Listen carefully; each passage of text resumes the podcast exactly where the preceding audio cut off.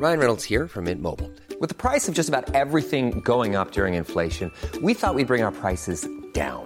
So to help us, we brought in a reverse auctioneer, which is apparently a thing. Mint Mobile unlimited premium wireless. Ready to get 30, 30, bit to get 30, bit to get 20, 20, 20, bit to get 20, 20, bit to get 15, 15, 15, 15 just 15 bucks a month. So, Give it a try at mintmobile.com slash switch. $45 upfront for three months plus taxes and fees. Promo for new customers for limited time. Unlimited more than 40 gigabytes per month. Slows. Full terms at mintmobile.com. Normally, being a little extra can be a bit much, but when it comes to healthcare, it pays to be extra. And United Healthcare makes it easy with Health Protector Guard fixed indemnity insurance plans. Underwritten by Golden Rule Insurance Company, they supplement your primary plan, helping you manage out of pocket costs without the usual requirements and restrictions like deductibles and enrollment periods. So when it comes to covering your medical bills, you can feel good about being a little extra. Visit uh1.com to find the Health Protector Guard plan for you.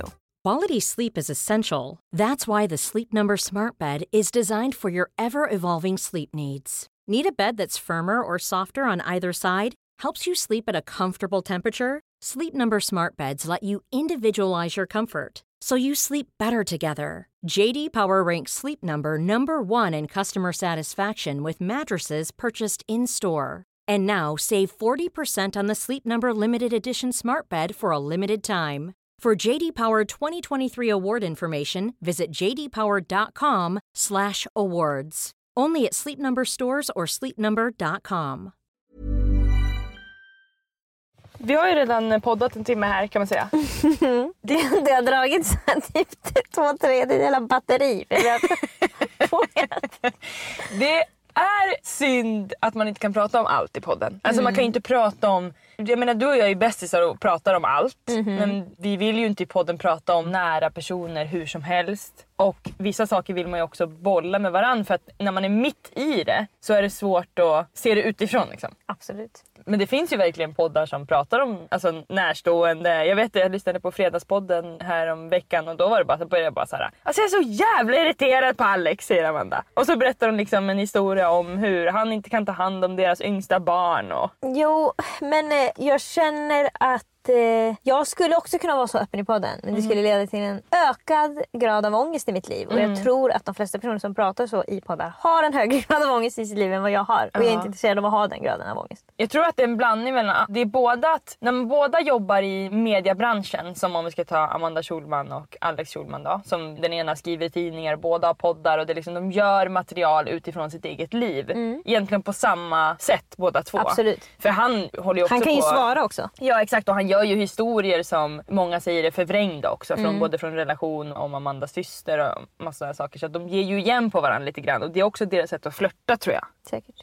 Men det jag tror också att det är mycket såhär, varför sa du sådär i podden? Att det liksom leder till diskussioner i relationen. Och det orkar inte jag. Alltså jag kände bara för några veckor sedan när jag sa i podden, jag och Henrik är fortfarande i förälskelsestadiet så jag vet inte vad vi kommer ha för relation. Ja. Det känner jag, när han hör det så vet jag att det kommer stinga till i honom för det låter ju mycket krassare än vad det är. Alltså jag menar Ja. när han och jag är med varandra så är det klart att jag säger och menar också, jag vill vara med dig för alltid Ja, ja. och vi, alltså du vet sådär. När du och jag sitter här så blir det ju mycket krassare och vi pratar mycket om relationer på det här sättet utifrån. Ja men och det är det man nästan måste göra med relationer. För i relationer är det två personer som är kära. Alltså, de har ju bara en dimma över hela sin hjärna.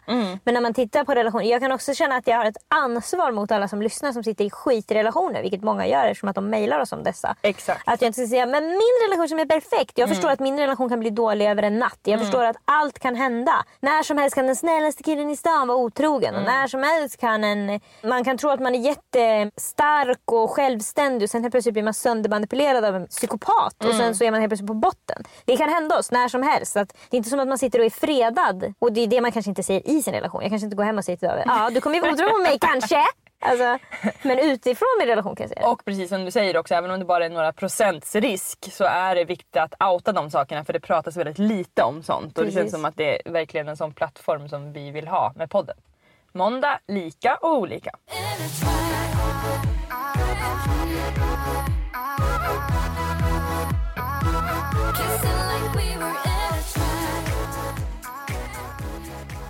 Jag skulle säga att jag hela mitt liv har varit en väldigt glad person. Alltså nära till positivitet och sådär. Och framförallt så har jag ganska svårt att bli arg på riktigt. Alltså jag har en ganska lång stubin. Upplever jag i alla fall. Ja, ja det har du absolut. Och även om jag kan må dåligt ibland, för man ska inte liksom dra isär dem. Att men jag är alltid glad, whoop, whoop. Det är inte så. Utan jag kan må dåligt i två dagar. Alltså känna mig liksom deppig, känna mig under ytan, känna att det är för mycket jobb. Eller det kan vara massa olika saker. Men det som är skillnaden på mig och många andra känner jag, att jag sällan blir... Jag går inte omkring och är arg på andra. Jag går inte omkring och är irriterad. Alltså man ser ju filmer och man hör personer som slår i väggen, du vet. För att de är så arga. Absolut. Den ilskan Men de flesta har inte jag. som är arga Lisa, är ju ledsna i mer än två dagar innan de blir arga. Så jag tror att du har kortare sträckor däremellan. Så kan det vara. Om man är deprimerad i ett halvår så kan, då blir man skitarg. Kan jag tänka mig. Men du har inte nära till ilska, absolut inte. Nej, men för ett tag sen så var jag... För det första så hade jag precis fått mens. Jag hade något slags alltså, virus, jag tror att jag hade feber eller sådär. Så jag är väldigt svag. Jag hade extremt mycket på jobbet och jag kände mig arg. Alltså jag kunde tänka på folk och känna att jag ville göra den illa. För första gången nästan i mitt liv. Och jag, alltså jag kände att jag blev liksom rasande i kroppen. Det liksom kokade över ryggen. Jag ville ställa mig upp och du vet sådär. Och när jag googlade på det här så kommer det bara upp så här början på depression. Alltså då är det så här, då är man trött, man känner Lättirriterad. lätt irriterad ja. Och det är precis lätt irriterad som jag. Lätt irriterad kan jag i och för sig vara om jag är stressad men just det här att jag är arg som var nytt för mig. Så um, det slutade då med att när den sista jobbdagen är klar, det här pågår i ungefär två, tre dagar, så börjar jag gråta när jag är klar. Jag kan hålla mig länge faktiskt när jag jobbar så jag kan spela in videos. Det är ingen som märker förutom kanske ni närmaste att jag, jag kan också ha gråtit och sen bara spela in en video. Det är inga problem. jag får så jävla mycket energi framför kameran och då glömmer jag också det. Kommer du ihåg hur det var i danssalen till exempel? Verkligen. Det är ju alltså, jag menar, så kan nog många känna att när en uppgift tar upp hela ens hjärna Ja. då tänker man inte på att man är Nej. ledsen. Eller? I den stunden. Sen sköljer det över en som Ja. en tsunami. Exakt, så då började jag gråta. Då står jag liksom, vi har ju som en bardel i köket som är lite högre upp. Du vet, så att jag kan precis få över armarna på den. Och där står jag bara hänger över och så börjar jag gråta. Står där och kollar ut genom fönstret så Elin får stå bredvid och klappa mig lite och lyssnar. Och då bara får jag berätta hur det känns, vilka jag är irriterad på, liksom, hur det känns i kroppen, att det är obehagligt för mig att vara arg. Jag vill vara glad inför Elin, jag är hennes chef. Jag vill vara härlig och glad och positiv inför Henrik. Vi har alltså, i princip nyss blivit tillsammans. Alltså, jag vill bara vara den här härliga personen. Jag har också så mycket värde i det som vi pratade om tidigare. Japp. Att jag har väldigt dålig självkänsla i när jag inte är på topp humörmässigt. Så att jag kan ta hand om andra. Plötsligt ska andra ta hand om mig. Vem är jag då? Så hon lyssnar och bekräftar skulle jag säga. Sen känner jag att det känns så mycket bättre nu och då kommer Henrik hem och säger han bara oj för då har jag mascara i. Oj! Ja, En katastrof. Då, då lagar han mat och så sätter vi oss vid bordet och eh, han ställer den frågan han ställer oftast när jag på något sätt mår dåligt. Så här, vad kan jag göra för dig? Och det är en väldigt svår fråga för att man vill ju att han bara ska Säga hitta på någonting. massa olika saker. Alltså ja och nej frågor vill man ha då. Ska jag Exakt. göra det här för dig? Ja, Ja. eller nej? Så då säger jag till honom. ett- Sluta ställa den tips, frågan. nej, jag säger, nej, nej, jag säger ett tips är att fråga frågor om mitt jobb. Ah, okej. Så han började- Behöver du hjälp med det här? Exakt, eller typ så här, hur Mm. Ja känns? Mm. de här sakerna? För då sa jag bara så här, det är någonting i jobbet av alla de här sakerna som jag Mm. gör som gör att jag nu har mascara i hela ansiktet. Jag vet inte vilken så jag behöver hjälp. Ja, för att Elin har lystat och bekräftat men jag har inte än pinpointat ordentligt de olika problemen. Så då börjar Henrik ställa frågor i några minuter. Allt från, han tar upp olika samarbetspartners så får jag liksom göra tumme upp eller tumme ner Mm. till hur det känns i magen till de här olika. Vi pratar om pengar, vi pratar om tid, alltså allt möjligt som Mm. kan vara, liksom, man kan hitta de här negativa punkterna. Mm. För jag har helt enkelt så mycket i livet att jag kan inte, och jag mådde så pass dåligt då att jag kunde liksom inte hitta vad det var. Och då hittade jag tre, fyra olika grejer som när jag tänkte på det så blev det liksom mörkt Ah, då i mig. det starkare den där Ja. irritationen. Mm. Och tidigare när jag bara har varit i min egen hjärna så har jag inte tillåtit mig att känna det för det har varit viktiga bitar Mm. i mitt jobb.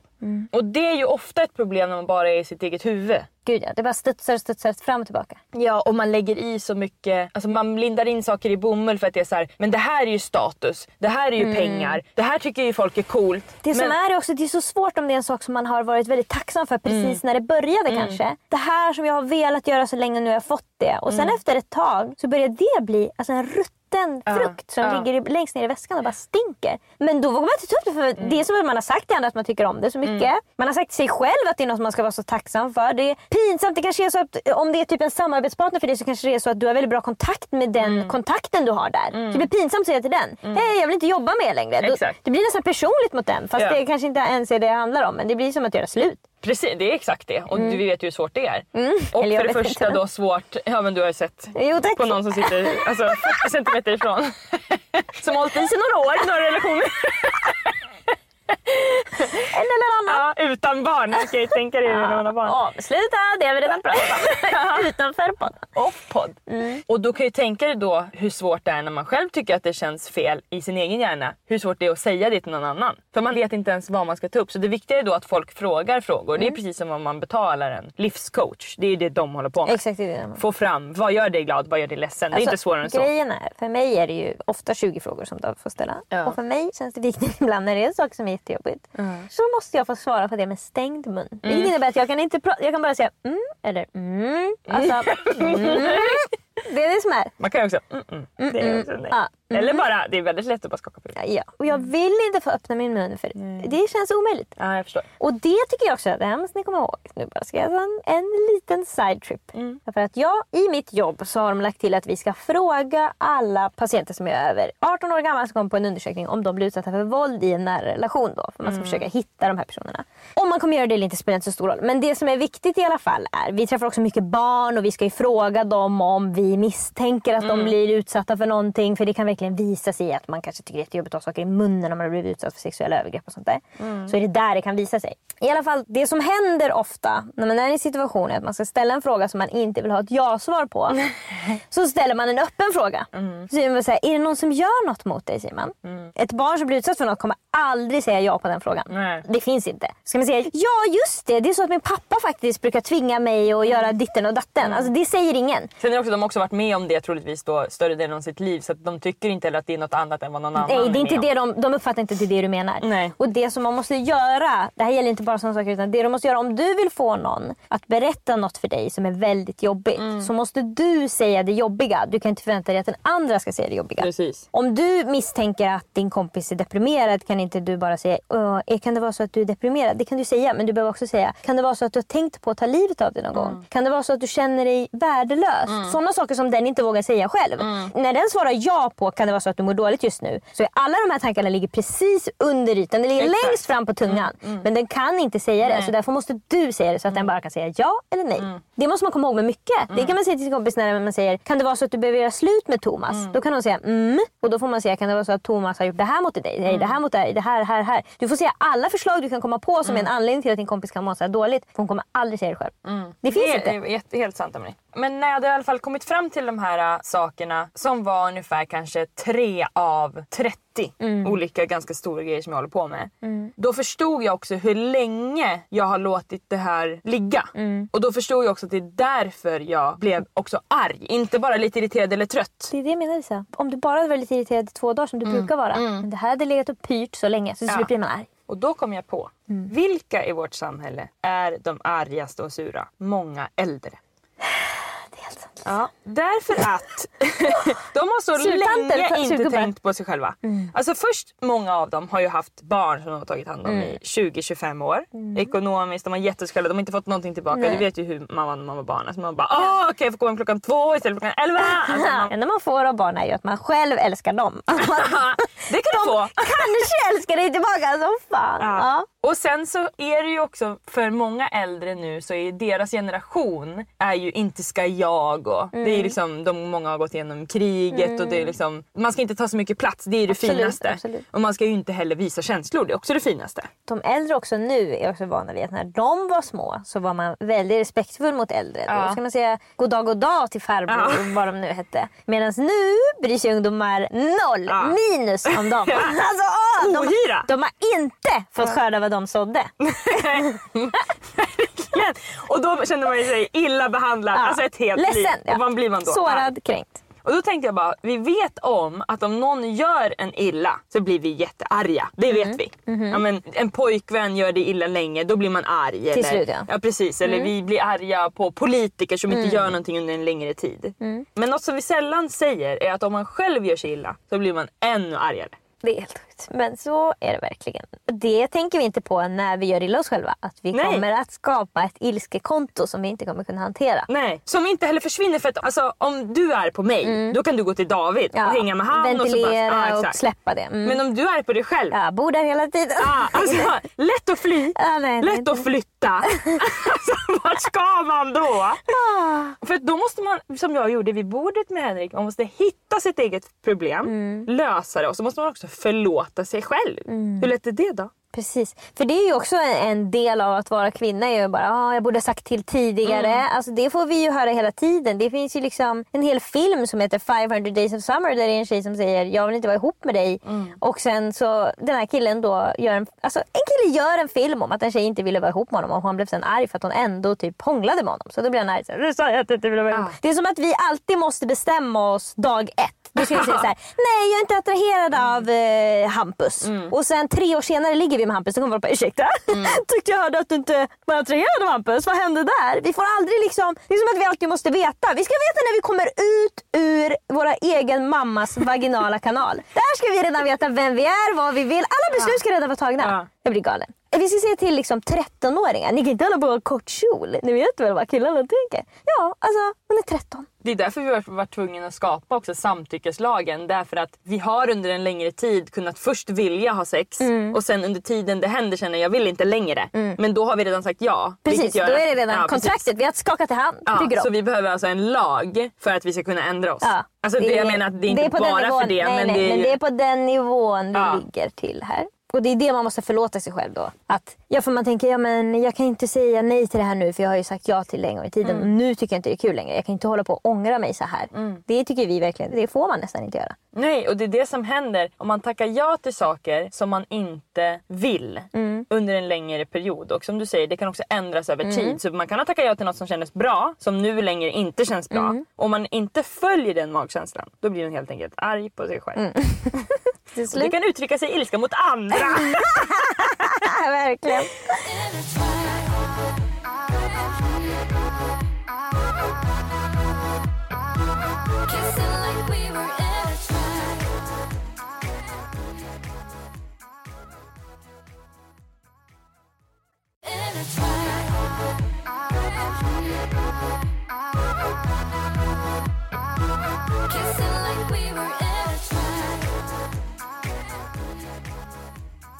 min studietid, alltså när du läste upp betygen. nej, när jag läste till tandläkare. Ja. Så gjorde jag ett examensarbete där vi forskade på koppling mellan munbakterier och pankreascancer som är en väldigt dödlig form av cancer. Det är den alla får när det är så här, oj, han fick en diagnos och levde i fyra månader till. Vart sitter den cancern? Bukspottkörteln Och är är pankreas. I magen? Ja, den eh, producerar galla tror jag. Ja, typ så syra för att bryta ner maten, eller? Snälla Lisa, jag sa att jag forskar på det, inte att jag visste allt om pankreas. jag vet inte allt om bukspottkörteln men det är i alla fall en sån typ av cancer som jag tror den har så här 5% eh, överlevnad efter fem år. Oj, ja. 95% av alla som får det har alltså dött inom fem år från diagnosen. Mm. Så därför så forskas det på det såklart för att man vill komma på ett snabbare sätt och då har man kunnat sett koppling till vissa munbakterier så är det vissa som tänker ja tänk om man bara kunde ta ett enkelt salivprov och säga att du ligger i riskgrupp så du måste komma på årliga kontroller för det här. Som vi gör med typ mammografier när vi säger okej alla som har bröst ligger i stor risk för att få bröstcancer så därför så håller vi på att screena dem. Det kan man inte göra för allting men man kan hitta vissa riskgrupper som kan vara intressanta. Och när vi forskade på det så var det en speciell bakterie som heter Fusobacterium nucleatum. Som finns i munnen och som är kopplad till tandlossning och eh, tandköttsinflammation. Den här bakterien har jag nu läst en studie att många kvinnor här i världen lider av något. Det här ska jag nu berätta för er som lyssnar. Det är inte alla som vet om det här. Men det finns något som heter bakteriell vaginos. Det här har vi haft bekanta som har liksom kämpat med i år. Och jag har absolut haft det någon gång. Man känner, alltså det luktar illa mellan benen, det kan vara liksom konstiga flytningar. Det är det här de gör reklam för när de säger det är fel på ditt bh. Mm. Så stoppar man upp någon liten så här stearinboll Ja. i typ sju dagar. Ja, och så ska det bli bättre. Och det är när det bara blivit en obalans i pH. Men när det inte heller heller hjälper, då kan det vara så att man har fått något som heter bakteriell vaginos. Alltså det blir en infektion av dåliga bakterier som har tagit över där. Då kan man behöva ta en antibiotikakur. Det man har kunnat påvisa... Det får man ofta svamp av tyvärr. Antibiotikan ja. För då slår man, härva ju. ut, man slår ut alla bakterier, man slår inte bara ut de dåliga bakterierna vilket innebär att svampen ser sin chans. Ursäkta, var det bakteriefritt? Let time to boogie och så kommer de fram. Så kan det verkligen bli. Men det man har nu kunnat se är det finns en koppling till den här Fusobacterium nucleatum och bakteriell vaginos. Och var hittar man Fusobacterium? Det berättade jag för er nyss. Den sitter i munnen. Vilket innebär att om man är tillsammans med en kille som inte riktigt sköter om sina tänder och sen har ni oralsex, då kan du drabbas av att det stinker mellan benen och att du måste gå och stoppa in jävla stearinbollar och du måste ta antibiotika och sen får du svamp på grund av att din egna sexpartner inte tar hand om sina tänder. Nej, alltså det här Och är... Är det några som inte borstar tänderna måste jag säga, det är det killar. Ja. Det vet alla som har träffat en enda man i hela sitt liv. Alltså det Mm. är som De har beläggningar på tänderna, det är brunt mellan tänderna, de har svarta fläckar på tänderna. Allt det här är tecken på att de inte borstar sina jävla tänder. Det är som att just tandborstningen tjatar föräldrar på en hela sin barndom. Det är något som inte försvinner. Alltså, det, känns Det som... är, det är inga barn som vill göra det. det är Nej men det är inte heller några ungdomar som nästan gör det, säkert inte killar, alltså automatiskt. Det känns som att har du borstat tänderna? Hallå har du borstat tänderna? Och sen så när de flyttar hemifrån, Då är det ingen som som längre. säger, alltså, då är det jätteskönt för dem. Ja, slipper Då har det gått tio dagar och så typ ska de på en dejt och då borstar de Då borstar de. Mm, så är det. alltså, det är så... Och vad händer på dejten? Ja, ja, vad händer på dejten? De tänker att det här är trevligt. Oralsex, något jag gillar. Så får man slå upp numret till gin. Ja, så en vecka senare får den där tjejen sitta i kö till ginmottagningen. Hello, det luktar unket här hemma. Det här kan absolut eh, vara en eh, tjej som inte borstar tänderna också och ger en annan tjej bakteriell vaginos. Men det är oftast killarna. Därför att det är killarna som inte sköter om sin hygien. Och jag känner bara att det är ännu ett jävla sätt som de ska drabba oss. För det är väldigt mycket såhär, ah, att Ja! tjejer luktar fisk. Ja, ja, ja. Att det, liksom, det är mycket snack om att tjejer inte luktar gott mellan benen. Alltså det är ett skoj i alla serier, det skojas på högstadiet, det skojas på gymnasiet, det skojas bakom vår rygg på varenda arbetsplats. Och det är liksom Mm. Och så var det killarna hela tiden. Alltså. Anledningen till att vi luktar illa, vissa av oss, är att vi inte deras tvättar munnar. händerna eller borstar tänderna. Det måste ju finnas på fingrarna också. Ja, vi har ju en kompis som blev fingrad av en kille som ju rev upp något sår och antagligen var skitig Ja, det som hände var väl att hon inte var tillräckligt våt. Och så ska in. Det har ju liksom många killar då fått. Jag vet inte om de tror att de med två fingrar ska simulera att det är snoppen. Mm, det tror de ju många. Precis, de tror att det är det vi är intresserade av. Att någon ska åka in, ut, in, ut, in, ut. Hårt, snabbt. Gud. Det sista någon vill ha. Mejla oss om någon har kommit av det. Mejla mig om du har fått två otvättade fingernaglar uppkörda snabbt och hårt. Och du kände det här är det bästa som har hänt mig. Mm. För det var inte det bästa som hände vår vän däremot för att hon fick sår. Det, Ja. Han rev ju sönder då. Ja, och var antagligen smutsig också under fingrarna för det kom in bakterier så att hon hade ju alltså varflytningar i veckor. Så det kan också hända. Mycket som kan hända om man råkar hamna i säng med killar för de sköter inte sin hygien.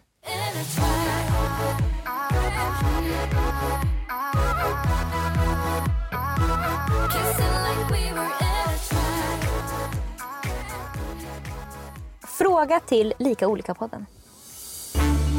Behöver du hjälp med någonting? Då svarar vi. Okej, Emily, låt oss öppna mailkorgen. Hej Lisa och Emily. Jag har lyssnat på er podd och uppskattar verkligen er. Jag har ett problem som jag gärna skulle vilja höra er synvinkel på. Jag har en kollega som blev en riktigt bra vän. Vi var oskiljaktiga men när hon sen fick en chefsposition har hon blivit helt förändrad. Hon har blivit kall, maktgalen och vi går absolut inte ihop längre. För några veckor sedan gjorde hon något på jobbet som jag inte tyckte var okej och jag sa det då till henne men hon högg ifrån två gånger och sa att hon skulle göra det ändå. Jag ledsnade då och gick till vår gemensamma chef och berättade situationen och han skulle prata med henne. Efter det bröt helvetet ut. Hon slutade prata med mig och pratade bakom min rygg till våra gemensamma kollegor som kom och berättade det hon sagt för att de inte orkade. Jag förklarade för dem att de skulle säga till henne att gå till mig direkt då jag inte tyckte att de hade något med bråket att göra och att det inte skulle hamna emellan. Och det är verkligen, alltså de här kollegorna också. Om någon kommer och säger sådana saker, säg inte det till den personen. De skulle också gå till den där gemensamma chefen då och säga så hej det snackas skit från den här personens håll. För det, alltså grejen är också. Jag har kommit på på sista tiden hur sjukt det är att chefer tjänar mest pengar av alla. Därför de gör ju minst. Alltså det är en sån otrolig bluff som vi bara köper. Chefen tjänar dubbelt så mycket som de som drar in pengar. Ursäkta? Hur går det ihop i ekvationen säger de men chefer har mycket ansvar. Please! Då vill jag att vi ska göra en snabb kalkylation där chefen får välja. Vill ha mycket ansvar? Och de har ju valt det här jobbet och de kan välja att släppa allt ansvaret bara och jobba med ett vanligt jobb så får du liksom hälften av lönen. Det säger de ju nej till. Så uppenbarligen är det ju värt det ansvaret och så jävla mycket ansvar är det inte. Det är väl att det är mycket jobbiga grejer att du måste typ avskeda, måste lösa såna här grejer antar jag, exakt. som är mer värt. Alltså, Det är ju i, inte mer värt, Nej men i samhällets Ja, ögon. det är ju mer värt därför att det är chefen som bestämmer lönerna. Så det är ju de som har sagt ja, men vi som är på toppen kanske kan få mer betalt. än de- ja. Och det är ju egentligen helt orimligt. Chefen ska ju tjäna allra minst på hela arbetsplatsen. För det Egentligen borde man tjäna kronor. lika mycket men det är bara, alltså nu ska du bli befordrad till att bli chef så då kommer du kunna göra mindre. Mm, för samma lön ja. Ja. Precis. Antingen kan du dra in pengar för den här lönen, då är det ett tuffare jobb. Liksom. Mm. Då måste du sälja eller då måste du vara den som bygger eller vad det nu kan vara. Eller så kan du få chef med samma lön, lite mindre att göra, men då blir det lite ansvar också. Mm. Hur känns det? Ja. Se om alla cheferna skulle svara nej. Och jag menar exakt sådana här grejer, den här chefen kommer ju undan det här. Det är chefen, den har jättemycket betalt. Gå med alla era problem till chefen. Alltså den gör inget Det annat. kanske är också en grej att det behövs såna här olikheter för att vi socialt ska lyssna på olika personer. Att man måste bli överlägsen för att den ska kunna säga till. För annars är man ju bara på samma Jo, plan. men det är ju ett system vi har byggt. Jo jag vet men varför har vi byggt det? Därför att de som bestämmer har sagt... Alltså, Den som är chefen är den som har Killarna bestämt ju. vem, ja, vem som ska få mest lön. Så de har sagt, jag tror det blir jag faktiskt. Efter mycket fram och tillbaka. Du noga överväger det här över Och jag har helgen. funderat hela helgen och det kommer bli så att jag får trippelt eran lön och ni på på samma va? Ja. Efter mycket skrivande fram och tillbaka sa jag att jag tycker vi borde sätta oss ner och prata för att lösa det här. Men hennes svar tillbaka var att hon hade sina vänner och jag var inte en av dem. Jag accepterade det och gick vidare. Nu veckor senare kom en kollega fram till mig och berättade att den har haft ett möte med min före detta vän och allt som vännen säger är inte sant. Några dagar efter vårt bråk fick jag reda på att min väns nyfödda son var jättesjuk och hon stängde av all kommunikation med vänner. Jag var så orolig att jag grät på jobbet. Denna situation har min före detta vän tolkat som att jag grät på jobbet för att utsätta mig som ett offer i vårt bråk att folk skulle tycka synd om mig när hon egentligen visste vad jag gick igenom. Hon säger även till mina kollegor att jag pratade med hennes chef för att få henne att framstå som dålig, få henne sparkad och ta hennes jobb vilket inte heller är sant. Jag är livrädd, jag vet inte längre hur jag ska hantera henne då hon var den som sa upp vänskapen med mig. Jag backar men hon kommer ändå på sätt att bryta ner mig när jag inte är intresserad av detta bråk. Hjälp mig, vad ska jag göra? Alltså min känsla faktiskt är att hon som skriver vill framstå som att hon liksom bara vill vara snäll och jag vill bara lösa det här. Men jag känner att jag kan läsa igenom också till exempel när hon säger till sina andra kollegor att då kan du hälsa den här personen att hon kan ta det med mig. Och sen skriver hon, för jag vill inte att de ska vara mellanhand. Fast hon har ju fortsatt spela efter det. Ja. Och liksom, det känns som att hon är i den här härvan, vilket är lätt att vara. Hon är mitt i den. Men hon skriver att hon inte vill och att hon inte är det. Det är det jag tycker är lite motsägelsefullt. Det som också händer är att hon som skriver brevet säger jag försöker backa. Och det som händer när man backar det är ju med såna här personer att de bara flyttar efter. Du går bak ett steg och hon går fram ett steg. Det är inte liksom, du kan inte backa ur den här konflikten. Och jag vet att du har försökt att lösa den här. Och grejen är att du måste gå till den där chefen igen tycker jag. Och säga hej det är fortfarande inte löst. Jag mår dåligt över det här. Alltså, Jag tror hon måste säga upp sig. Ja. Alltså jag har haft infekterade relationer på olika arbetsplatser och det blir aldrig bra. Och det blir bara man har ångest när man går dit. Det kommer alltid snackas skit bakom ryggen. Alltså ena sidan, hon är för liksom, taggarna utåt, de är också för olika. Alltså den ena är så känslig så att hon gråter på jobbet. Den andra är så paranoid så hon tror att det är en konspiration mot att det ska bli mer eh, fokus på den här personen. Alltså, det är liksom, de är så otroligt långt borta från varandra. Så att jag, jag vet inte, liksom, är det värt att vara kvar på jobbet? Det är det jag tror Ja, det är det du måste sig. fråga dig. Är det här ditt drömjobb? Måste du Ja. vara på det här jobbet? Finns det ett liknande Gillar du jobb? de andra kollegorna i så otroligt mycket att du Ja. inte kan tänka dig att jobba någon annanstans? Och varför har inte den här chefen då som får dubbelt betalt löst det här? Varför inte din mycket välbetalda chef? För att hon, brevskriverskan bryr sig ju så himla mycket om vad som sägs. Det märks ju. Det är det hon tar upp hela tiden. Nu har jag hört det här. Hon hittar på det här. Det är nästan som att jag tror att det är de emellan som är värst. De som säger de här sakerna. Det är ju också alltså, att det är lite drama på jobbet. Det älskar ju folk. De Mm. Ja. älskar att gå runt och prata om det. Uh, och undra vad den har sagt hit Ja. och dit. Så att, alltså, det kommer inte lägga sig. Nej det kommer inte det. Det kommer verkligen inte det. Nej. Jag tycker bara byt jobb. Ja, om du kan så sök ett annat För de kommer ju aldrig mer bli vänner. Så de har gjort varandra för illa. Ja, och den ena vill ju uppenbarligen inte. Väldigt tydlig. Ja, sagt med ett tydligt språk.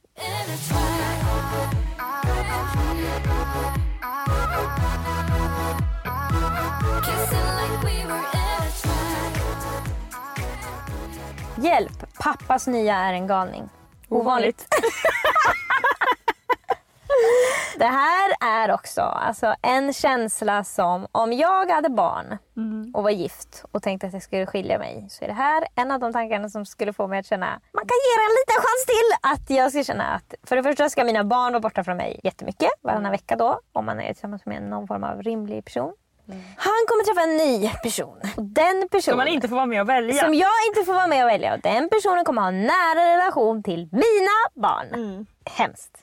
Det kan säkert bli bra men det är en skrämmande tanke. Det är absolut en skrämmande tanke. Och jag tror att även om det redan var bra från början i många fall så har man väldigt svårt att acceptera det. Alltså det, att få höra att ens dotter har berättat om en kille hon gillar till den andra kvinnan innan dig. Alltså, ja, då känner man bara, "Jaha, här var det ett eh, avgrundshål mellan oss två då. Eller bara barnet har lärt sig gå. Alltså, Ja, hon såg det. ja, hon la ut på sin Instagram. Ja, alltså, de ligger och gosar i sängen på morgonen. Drar sig. Det är lördag morgon. Var är jag?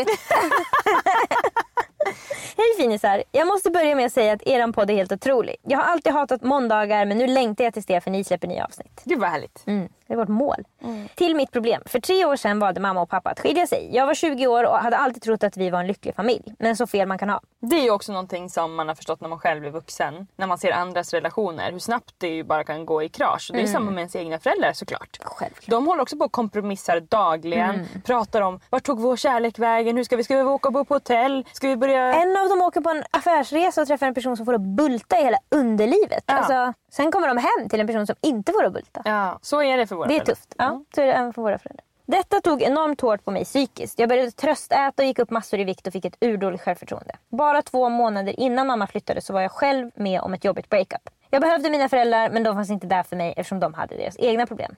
Alltså det är också en sorg. Att när ens barn behöver en som mest så är man själv tyvärr mitt i en skilsmässa. Ja, och då känner jag också hur viktigt det är när man själv får barn att det finns andra vuxna som de kan förlita sig till i alltså, nära anslutning. Verkligen. Som man vet att de kan cykla till och bara säga jag måste sova här ikväll för jag Ja. orkar inte vara i mitt eget hem. Och som man själv känner att jag litar på att de kommer ta hand om mitt barn när jag inte kan ta hand om mitt barn. Exakt. Typ när jag går igenom en skilsmässa. För det är egentligen konstigt att två personer som har en relation ska ta hand om ett barn. Därför att det, är är inte så- lätt att ha en relation. Det är så jävla sårbart. Ja, Alltså när som helst så bara faller allt i bitar. ja man blir irriterad på varandra Ja. så barnet behöver vara där. Ja, och precis. Alltså, Barnet, ursäkta kan jag få åka till mormor?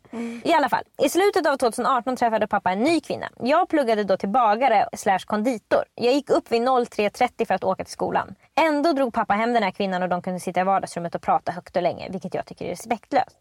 Det, är det absolut. Jag kan förstå pappan som är nykär men han kan väl gå ut och äta middag med den här kvinnan. Alltså, han behöver inte vara i sitt eget hem. Nej men det är det jag tänker. Han är så kär så han vill vara med henne 12 timmar per dygn. Och det är Just inget det. som är öppet klockan tre på natten. Då får vi hoppas att hon har en lägenhet. Men han måste vara med sina barn Hon tänker är jag. fortfarande hemma. Hon är alltså 17 år gammal. Apropå det så satt jag och spelade kort med Henrik igår och lyssnade på Hejsan morsan. Hej. Cornelis Vreeswijk, Cornelis ja. Vreeswijk. Du lyssnade på Cecilia Lind ja. All, Emily, alla låtarna handlar om pedofiler. Jag vet, jag vet. Alltså det är helt sjukt, jag är helt Eh, chockad. Det var som att pedofiler fick ett free pass under 70-talet där det skulle vara som fri kärlek. Och det var som att vi skulle acceptera saker som vi inte hade accepterat innan. Ja. Precis som många kan säga så här, var slutar det om två killar får skaffa barn? Helt plötsligt tycker vi det är okej att en pedofiler är bara kära i barn. Alltså det är Ja. en koppling som är helt absurd att göra och som inte stämmer. Ja. Men den kopplingen gjorde tyvärr också vissa pedofiler. Ja. För de var såhär, va? Är det öppet nu att man får göra som man vill? Det är free love. Då kanske jag råkar bli kär i en Han har 16-åring. fram det i låten som att, för hon säger ju nu vill jag bli kysst och... Mm, sa Cecilia Lind. Ah, precis. det är så mycket så. Alltså, Nu vill jag bli kysst. Ja, det var hennes val. Samtycke kallas det, tycker han. Du doftar så gott och du dansar så bra Din midja är smal och barmen är trind Nu vill jag bli kysst, sa Cecilia Lind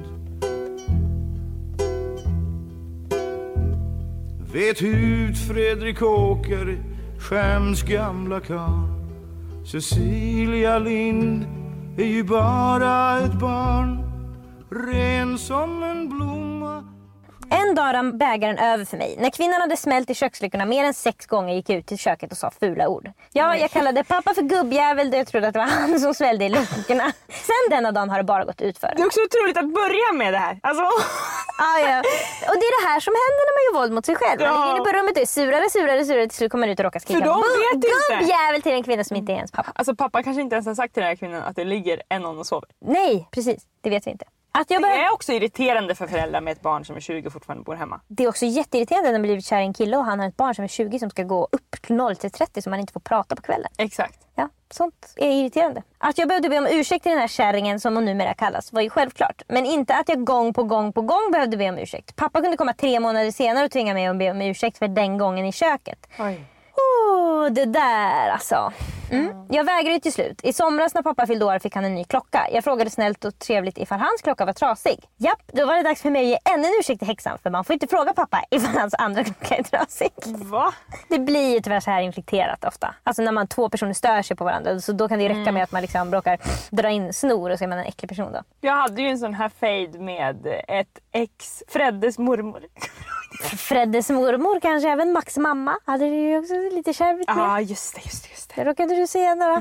Det är helt sant. Alltså då blir det ju verkligen, man går och irriterar sig och har så- tentaklerna ute. Det är ungefär som... Precis, man letar efter fel. Ja det är också som folk som är övertygade om till exempel att spöken finns. Mm. Alltså jag vet inte vad jag själv tycker och tror Nej, nej, men egentligen. då är de som ser demoner i de där små speglingarna på Exakt, bilder. för går man och letar efter det hela tiden så ser man ju det. Ja, precis. Det är som att manifestera. Det jag tänker på det kommer fram. Ja. På hans födelsedag hade han sina kompisar över som är som mina extra föräldrar. Vi ses sällan och när vi ses så skrattar vi och skämtar och drar interna skämt. Återigen behövde jag be tanten om ursäkt för att jag skrattade. Hon har nu hetat Kärringen, Änglan och Tanten.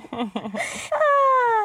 Jag har också kollat på Lisas stylingsvideor och pappa hade på sig svarta strumpor och vita skor. Därför bad jag pappa byta strumpor. Ännu en gång en ursäkt till kärringen. Ni märker, så fort jag andas så måste jag be om ursäkt. I november, den 16 november för att vara exakt, oh, min födelsedag, så fyllde jag år. Bjöd... Du fyller 30 Jag fyllde 30 den här dagen. och då fyllde hon också år. Mm. Wow. Jag fyllde år. Bjöd in pappa på brunch och väntade och väntade men min pappa kom aldrig. Så tur var så hade jag min lillebror över. Men tanten hade ordnat att de skulle åka på utflykt passande på min födelsedag. Också den 16 november, det är ingen som vill åka på en utflykt då. Nej men jag måste också säga att det är så uppenbart att de just nu håller på att tävlar om Ja. nummer ett platsen med pappan. Mm. Och jag tror att den här dottern, alltså hon kommer inte orka mot den här. För att när man är 20 år så har man inte lika stor dragningskraft till sin pappa som man är när man är nyförälskad med pappan. Absolut inte. Så jag tror bara hon får steppa back alltså ett Ja, litet tag. det är möjligt att det kommer behöva bli så. Ja.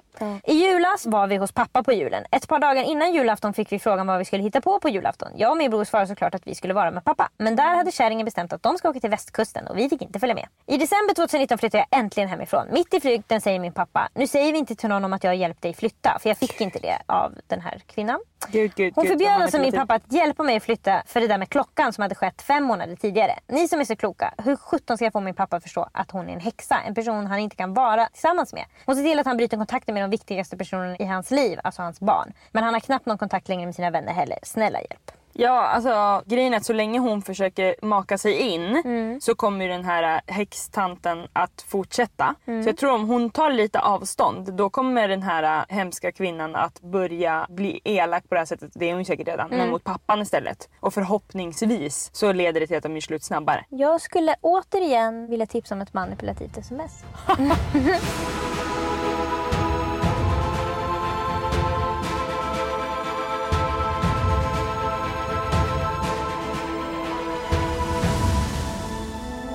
Emelies tips som är tvärt emot vad alla sagt till dig hela ditt liv. Det är dags att göra slut med din pappa. Det är faktiskt det. Du kommer behöva skriva ett sms till din pappa och skriva Hej pappa. Som du vet så har jag bråkat mycket med Jasmina, eller vad den här personen kan heta.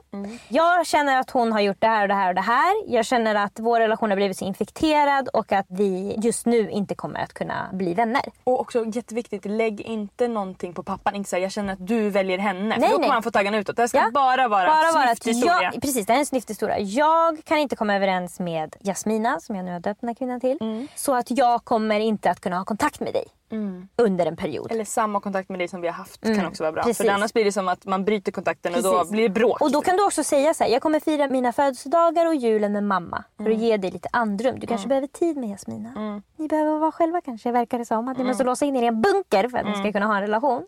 Hälsosamt. Smälla er i egna luckor. det är så att Jasmina behöver bo ute på landet som kan smälla hårt i luckorna. Och att du där också ska avsluta med, för det är det här din pappa kommer som jag sagt, när nätterna blir långa och kölden sätter in. Då kommer din pappa smyg titta på det här smset och tänka, vad hände med min otroliga lilla dotter? Och jag tycker du ska börja smset med att säga att du har blivit ledsen, att det här har påverkat mig, jag har mått si, jag har mått så. Något de ofta säger att man ska göra i terapi är ju att inte säga att du har gjort så här mot mig utan man ska bara säga hur man själv mår då. Exakt. Jag har känt mig ledsen, jag har känt mig sårad, jag har känt mig bla bla bla. Så det är det du ska säga. Du ska säga hur du har känt dig och du ska säga att din relation och Jasminas relation tyvärr inte kommer att funka. Hon ska också ta upp ett minne. Precis. Och sen är det dags att säga jag älskar dig pappa. Här kommer minnena. Så här, skri- så här skriver du då. Jag kommer alltid älska dig pappa. Jag kommer alltid eh, gilla dina skämt när vi bodde i stugan när jag var liten. Eller? Älskar hur du gör kaffe på morgonen. Precis. Jag- Om du har ett smeknamn på honom kan du säga du kommer alltid vara min... Mm. Och så lägger du in bara superhjälte eller min... Jag vet inte vad du brukar kalla Mm. honom. Batman kanske? Vem vet? Bruce Wayne? Man ska ju då avsluta med jag finns alltid här när du Precis. behöver mig och jag hoppas att det blir bättre i framtiden. Du kan mitt nummer, Mm. du är alltid välkommen att bara komma förbi. Precis. För att alltså, den här kvinnan gör ju psykisk våld på den här pappan. Absolut. Alltså, det, han är ju i en destruktiv relation med den här Ja. kvinnan. Hon gör ju precis det som vi pratar väldigt mycket om att män ofta gör Mm. i relationer. Klipper av viktiga kontakter, berättar för dem hur man ska bete sig, hur man ska klä Mm. sig, hur man ska prata. Alltså allt sånt där. Att man inte får hjälpa sina barn att flytta. Mm. Alltså att han säger till dig att han gör det här i hemlighet. Något som är så vanligt också, att hjälpa sina barn Mm. Exakt. Mm. att flytta. Det är liksom inte något... Alltså det är en sån otroligt vanlig syssla. Och att hon, den här häxan, inte tycker att det är okej att han hjälper sitt barn att flytta Mm. som straff för något som hon har gjort förut. För det är helt okej att tycka att någons barn har betett sig illa. Ja. Men man kan inte själv som utomstående bestämma straff mot någon annans barn. Absolut inte. Det är det som är det konstiga. Ja, det är absolut det som är det konstiga. Ja, om hon nu tyckte att den här klockkommentaren var så otroligt hemsk Mm. så är det klart hon får tycka att... Och man, alltså, man väljer ju inte sina styvbarn så det kan ju vara några riktiga jävla... Mm. Alltså, som man verkligen inte kommer överens med. Men eh, som, alltså, när man kliver in i en familj så måste man ju alltid... Alltså, egentligen ska man ju alltid ha respekt för den familjen som är Mm. och förstå att man själv ligger tvåa på listan. Om man träffar någon som har barn så måste man förstå att de barnen kommer alltid gå före dig. Och det måste du acceptera. Så det är lika bra att du hoppar på det tåget bara. Än att du ska stå och kämpa och dra och försöka få tåget att Du stanna. menar Det- till alla styvmammor där ute? jag pratar nu till alla styvmammor där ute. Nu får ni skärpa er. För det finns alldeles för många elaka styvmammor och de kommer inte från ingenstans. Nej. Det är ni som är dem. Maila oss på likaolikapodden at gmail.com så kanske vi svarar på er fråga. Och glöm inte att ratea podden i din poddapp. Ha det så bra! Hej då! Från Öckerelogers dragspel och bas Fullmånen lyser som vaden av glas där dansar Fredrik Åker kind mot kind. Med lilla fröken Cecilia Lind. Hon dansar och blundar så nära intill. Hon följer i dansen precis vart han vill. Han för och hon följer lätt som en vind. Men säg, varför rodnar Cecilia Lind? Säg var det för det Fredrik Åkare sa? Du doftar så gott och du dansar så bra. Din midja är smal och barmen är trind vad du är vacker Cecilia Lind. Men dansen tog slut och vart skulle de gå? De bodde så nära varandra ändå. Till slut kom de fram till Cecilias grind. Nu vill jag bli kysst, sa Cecilia Lind. Vet ut Fredrik Åker, skäms gamla karl. Cecilia Lind är ju bara ett barn. Ren som en blomma, skygg som en hind. Jag fyller snart sjutton, sa Cecilia Lind. kissing like we were in a.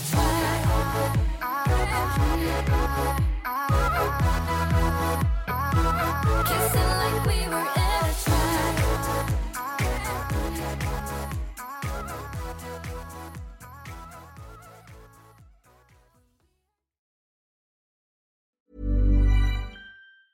Even when we're on a budget, we still deserve nice things.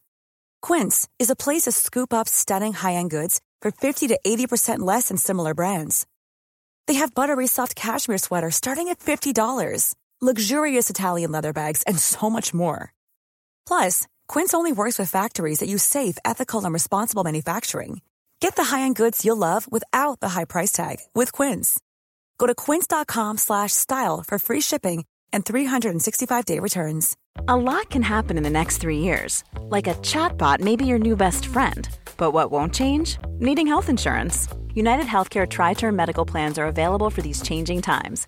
Underwritten by Golden Rule Insurance Company, they offer budget friendly, flexible coverage for people who are in between jobs or missed open enrollment. The plans last nearly three years in some states, with access to a nationwide network of doctors and hospitals. So, for whatever tomorrow brings, United Healthcare Tri Term Medical Plans may be for you. Learn more at uh1.com. Mom deserves the best, and there's no better place to shop for Mother's Day than Whole Foods Market. They're your destination for unbeatable savings, from premium gifts to show-stopping flowers and irresistible desserts. Start by saving 33% with Prime on all body care and candles. Then get a 15-stem bunch of tulips for just $9.99 each with Prime. Round out Mom's menu with festive rosé, irresistible berry chantilly cake, and more special treats. Come celebrate Mother's Day at Whole Foods Market.